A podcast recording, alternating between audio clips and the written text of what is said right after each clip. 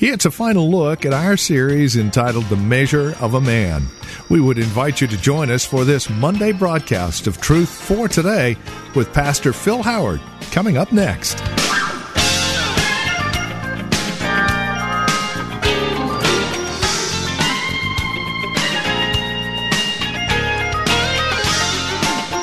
Over the last couple of weeks, we have spent our time taking a look at Timothy as well as Titus and the qualifications that Paul lays out for those who would desire to be an elder or a deacon in the church.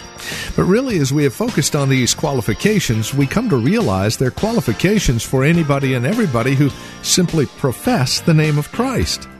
And that's what we're focusing on one last time today. From Valley Bible Church here in Hercules, let's catch up with Pastor Phil Howard in the book of Titus for today's broadcast of Truth for Today. All scripture is God breathed, verse 16, and is profitable for teaching or doctrine. That simply means it tells you what you ought to believe about God, creation, human beings, whatever it addresses. It's profitable for telling you what to believe, the teaching. You believe something, God says, the Word of God was given to tell us what to believe sin, man, heaven, hell, death, life, all of it. So it's sufficient to do that. It also is sufficient for rebuking. Well, we don't really want that. A better word, I think, is the word convincing, convicting, because it's the word to, of a lawyer that it's able to take you to court and convince you that you're wrong. And I find that's very hard to do with human beings because the natural bent of a human being is I'm right. I'm right. It's her fault. Adam, why did you do it? Well, he. You'd give me a better wife. What do you expect? Well, Eve, I knew you'd be glad to accept the blame. What's your problem? It's the serpent. The serpent was it is one of the hardest things in the world to get someone to own blame and own their own sin. If you think it's easy, you haven't counseled at all. You know, many times people come in marital conflict. Straighten her out. Straighten him out. Well, says, could I leave them alone and work on you? No, I don't need it. They all it a privilege to live with someone like me. Okay. So we know where you're coming from. And what can I do for you? Nothing but straighten her out. Okay. Anything else? And do it quick. I've ruined her in 25 years, straighten her out in 10 minutes. Oh, could I have a little bit more time? Have you ever admitted you're wrong about anything?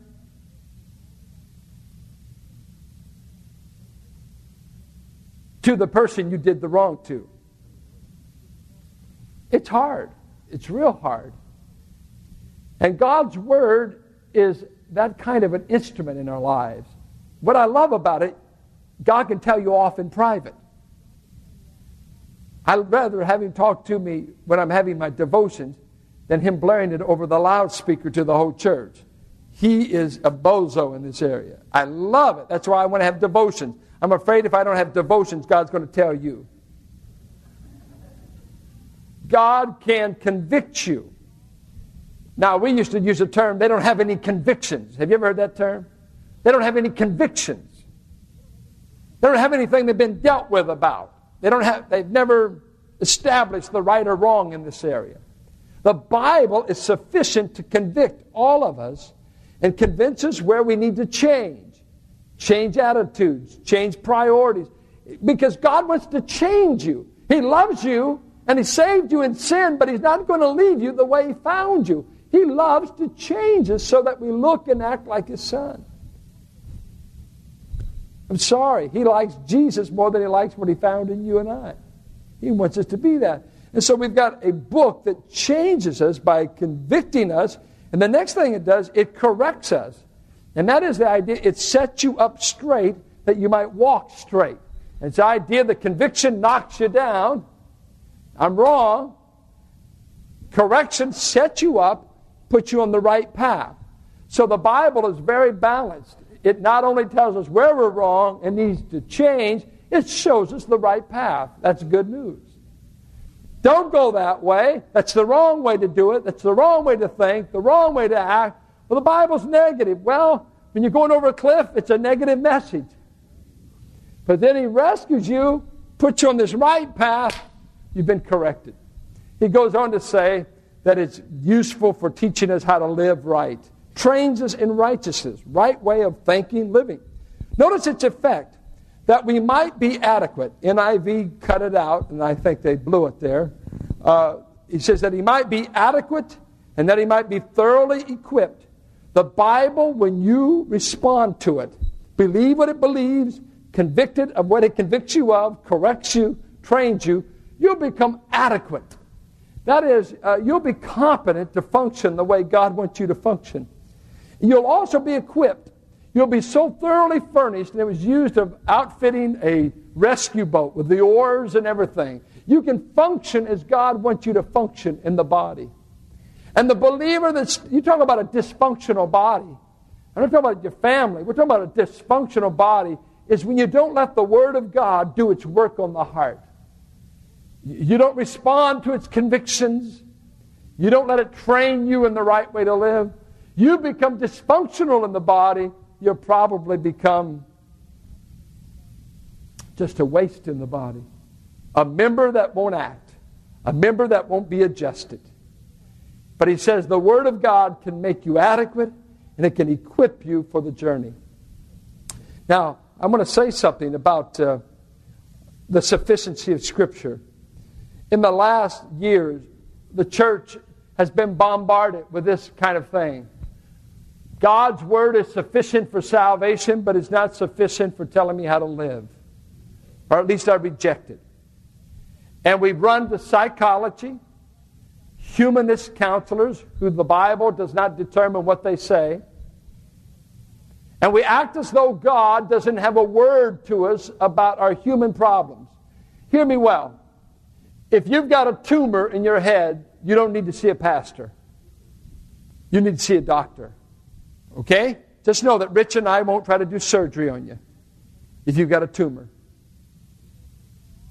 If you came into my office and you were on lithium because of being a manic depressive, I wouldn't tell you to come off of lithium. Because I know you have a chemical imbalance and you need it to stabilize you. I say, that's a good thing. I'm glad. You stay on it. We don't play doctors. We don't do brain surgery. But if you came in and you said, I'm bitter, I'm mad, I'm full of hate, I want a divorce, uh, I'm, I'm lying, I'm living with a woman that I'm not married to, uh, I, uh, on and on. You know, I, am selling drugs on the side, I whip my wife, I kick my kids, I hate my mother in law, I wouldn't do this. Well, you better go get a counselor. Why wouldn't I? Because the Bible is sufficient to address those issues in your life. God has spoken in those areas. He'd tell me what to do with a man that's becoming a drunk. He'd tell me what the biblical answer is. He would tell me what to tell a man that was whipping his wife. I've got biblical authority to tell him what to do. So I wouldn't act anemic and say, well, this is a little over my head. I'd say, Oh no, God has told us what to do. Well, I hate her. I hate him. I'm bitter. Uh, uh, uh. You're a believer? Yes. Uh, see any problem? No. I'd say, You need to repent. You need to repent. You're thinking wrong. I don't want to repent. Well, uh, don't waste any more of my time. Let me know when you do want to. I hate you now. Well, I know it. I tell you, I have many folks leave that way. They don't refer anybody to me. Said, I even hate your pastor. Don't blame you. You didn't hear what you wanted to hear. People walk in, they've already got it. Said, Tell me what I want to hear. Don't your blue eyes. What's that go? What's that? Tell me some lies. Don't your blue eyes make me cry? Come on, there's a secular. Please tell me some lies. Don't we like to be lied to? We love it. You love for people say you're good looking and you know you're ugly. we love it. We just go, tell me I'm good, tell me I'm good. And we tell you you're good, and we've all lied. But lying, telling you you're good looking, won't make you good looking. Huh? Let's laugh at it. Break those mirrors. They're putting strain on them. You know, I love that line. Don't let your ego write checks your body can't cash. You know, you think you're good. Oh, I love to play basketball. I used to. It takes me a week to heal up. Uh, no, I'm not any good at basketball. And I'm not any this and that. Who tells us the truth? Scripture. Scripture. And when we do it, according to James, when we respond to the mirror and we don't break the mirror and we don't run from the mirror and we say, God showed it to me not to club me, not to condemn me, but to change me. I first have got to see the problem, and the Bible is an expert at exposing our problem. He says it's like a two edged sword that it divides things. And it puts it out there. It's actually the word it critiques it. It, it, it, cuts so fine, it can distinguish between soul and spirit, between bone and marrow. It can just lay you open. It says, I've diagnosed you. I know what you need. And, and if you want to get well, you don't mind the doctor taking you apart if they just put you back together. Because you want to get well. That's why the Bible gives a lot of law, a lot of law that makes you feel guilty and you know why it wants to make you feel guilty? You won't run for good news until you're convinced you're guilty. Let me say it again. The Bible says you're lost, you're going to hell, you don't know Christ. All of that is negative stuff, and we hate to hear it. We hate to hear it. It's like saying you've got cancer, You've got cancer, You've got cancer. Man, I don't go to church to be told I got cancer. I don't go to church to be told I'm a sinner. But what if you die in that state and you've never been told that? Will you automatically go to heaven if you don't know? Do we love neighbors we won't tell how to be saved? Love your neighbor as yourself. I love them so much I won't tell them how to be saved because I don't want them to dislike me. You won't ever hear how to go to heaven from me. I'm never going to tell you you're a sinner because I love you too much to tell you the truth. Oh, what lies we've been told, what lies we believe. And people are dying and going to hell all around us, and the church is silent. We're just good old boys. We're nice to be with. We're fun. That's a fun church. But they never tell you the truth. Never tell you about Jesus. They never bring him up. They're just nice. Bring him up. Bring him up. If you don't love the truth, God will give you the ability to believe a lie and be damned. 2 Thessalonians 1 because they received not a love for the truth, he gave them up to believe the lie and worship the Antichrist and perish. God doesn't owe you a second hearing of the truth. If you don't want truth, God will let you believe lies. And I'm afraid many of us believe more lies than we're willing to admit. It's why we need to be coming face to face with the Word. What does God tell us to do with the Word? He tells us to preach it as he goes into chapter 4. Preach the word, Timothy. He says, go ahead, correct, rebuke in verse 2, encourage with the word, and teach with patience. How should we use this book? Teach it, preach it, correct people with it. Let me say something about preaching since I claim to be a preacher. There is an offense of preaching in our day. Preaching is waning as a, a communication. I'm a hangover from a yesterday era of preachers. I grew up with older preachers. I grew up with men in their 70s. So I didn't learn to preach with my generation. I preached with a generation in their 70s. And we grew up that preaching was authoritative declaration. That preaching was not dialoguing, it was authoritative proclamation of the mind of God, and men who were wimpy outside could become lions in a pulpit because they felt they had an authoritative word from God. Now, in this culture, people are offended by anything authoritative because we've learned to question all authority. And if you tell me you know what you're talking about, I'm suspect. Because I don't want any authority over me. I don't want anybody telling me what to do. Oh, I understand. We call that the sin nature. We call that rebellion. You mean even if God says it? Even if God says it. When you talk to me, whisper. Don't get loud. Because that bothers me. I feel uncomfortable. Why do you feel uncomfortable? Well, it's just a little too strong. Well, we can do it this way. Your house is on fire. you get it? That's, that's enough.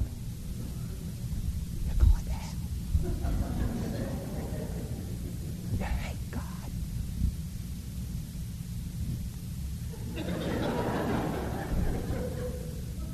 And just kind of walk like Johnny or Letterman and just say a few open lines. Been entertained? Goodbye, all you hell destined sinners that I did tell the truth to.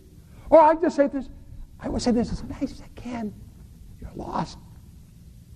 And I don't want to be emotional about it because I'm an intellectual in the 90s. And it's real bad. Uh, but I, we shouldn't be emotional unless it's the A's game or the Raiders or the 49ers because church is where godliness is measured by control and steadiness. It's true if you can be controlled. Don't be explository. My house is on fire, please scream. If I'm lost, don't act under control. Plead with me like Whitefield did. They couldn't keep the streams of tears back from his eyes as he told men of their eternal destiny and how lost they were. We're coldly concerned because we're not consumed with the truth of the message. It's no small thing to say goodbye to a Howard that you know is going to hell. It's no small thing to go to a loved one's funeral that you didn't tell them how to be saved. It is a matter of urgency, and preaching gives me an absolute I don't invent my. If you find me inventing my messages, if I'm up here talking for Phil Howard, and if I say something that's not from the text, please rebuke me. Please tell me to straighten out, or you're going to go to another church and you'll do yourself a favor. But if I, with all my being, are try, am trying to tell you what he said, with tears, with loud cries, with soft, with pleadings, with emotion, with control, with argument, with whatever style I have. Measure me by whether I'm telling you the truth. You won't have many people in your life that will. And any fool will be lied to. I will say if I resign this church in October for our 25th anniversary, I have not withheld telling you the whole counsel of God I've told you everything this book told you, everything I had strength to preach. I've declared to you the whole counsel of God, and I'm guilty of the blood of no man. I have told the truth because I preached the Word of God. You can order the tapes for 25 years and test it. Because truth grows saints, and truth saves. And we must not be timid nor apologetic that we've got the only truth on this planet in this book. We must proclaim it, teach it, exhort, share it, spread it, love it, do it, embrace it. This is only place you can find truth. And without it, I'm out of a job. Because he won't let angels preach it. He just let men and women. Sometimes people worry about, uh, they don't always hear what they want to hear when they hear the Bible. If I had time, I'd tell you in detail, I'd show you 1 Kings 22 where when a king Ahab wanted to go to war against uh, another power, he made an alliance with Jehoshaphat, who was the king of Judah. And uh, in chapter 21 of 1 King, Elijah's already told Ahab, You're going to die, and the dogs are going to lick your blood like it licked the blood of the man of Naboth. You stole his vineyard and you killed him, and you're going to be slain, and your blood's going to be consumed by dogs. 1 Kings 21. Ah, the king just kind of shuffed it off, sloughed it off, no big deal. But Elijah said, You will die. Chapter 22, Jehoshaphat and Ahab come together. And uh, Jehoshaphat's a little nervous about the war, and he says, Can you call in some prophets? I want to know how the outcome will be. Well, the king's got a bunch of prophets on the payroll that lied to him. And they come in and says, How are we going to do in this war? And they said, Oh, you're going to do great. You're going to be victorious. It's going to be wonderful. And oh, Ahab, good, good boys. We'll keep you on. Jehoshaphat's a little nervous. He knows how this operates. He said, You know, Ahab, do you have anybody else? I just, I'm not real certain.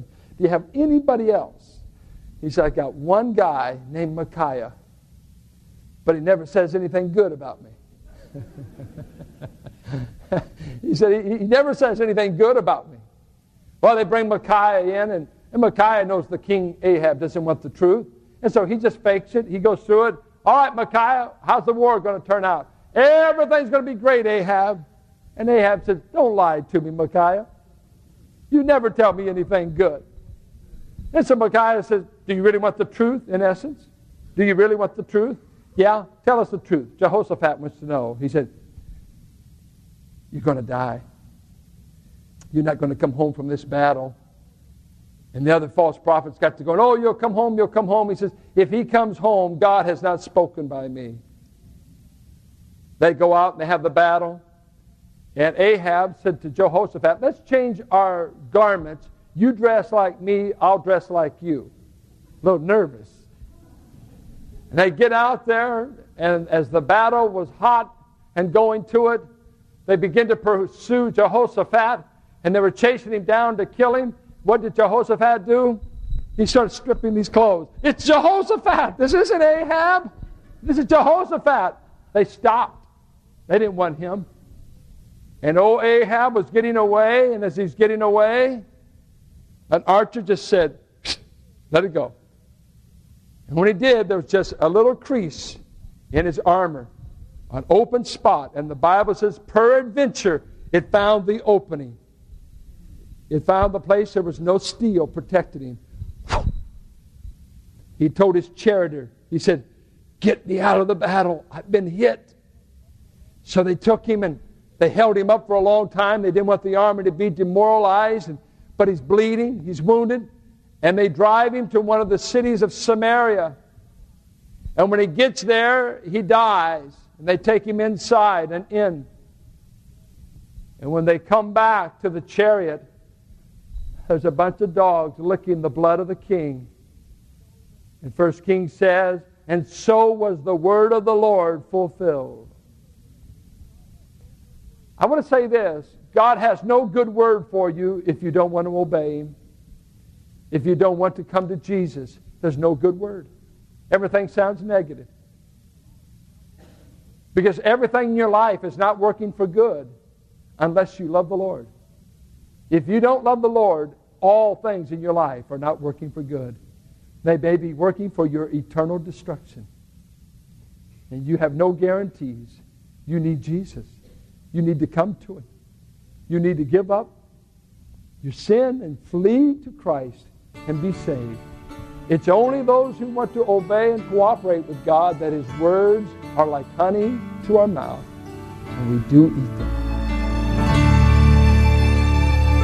And with that, we come to the end of our time together here on Truth for Today, the ministry of Valley Bible Church here in Hercules with our teacher and pastor, Pastor Phil Howard. As we close out our program today, we would invite you to contact us. Let us know how the broadcast has encouraged you, has ministered to your walk and relationship with Christ. Now, there are a couple of ways that you can contact us. By phone, obviously the easiest, 855 833 9864. Again, simply call 855 833 9864. You can also write to us at 1511 M. Sycamore Avenue, Suite 278, Hercules, California, 94547 is the zip code. Now, the easiest way to get in touch with us would be through our website, truthfortodayradio.org. Now, as you stop by, you'll be able to drop us an email, but then take advantage of the many resource materials we have available. Again, there at truthfortodayradio.org. You'll also be able to find out more about Valley Bible Church here in Hercules, who we are, what we believe, worship times, directions, and the like. Again, truthfortodayradio.org, or again, simply call 855 833 9864. Would you also bear in mind this radio broadcast is available through listener support? As you link arms with us financially, we are able to continue the ministry here on this radio station. So please consider that as you contact us. And then come back and join us next time for another broadcast of Truth for Today with Pastor Phil Howard.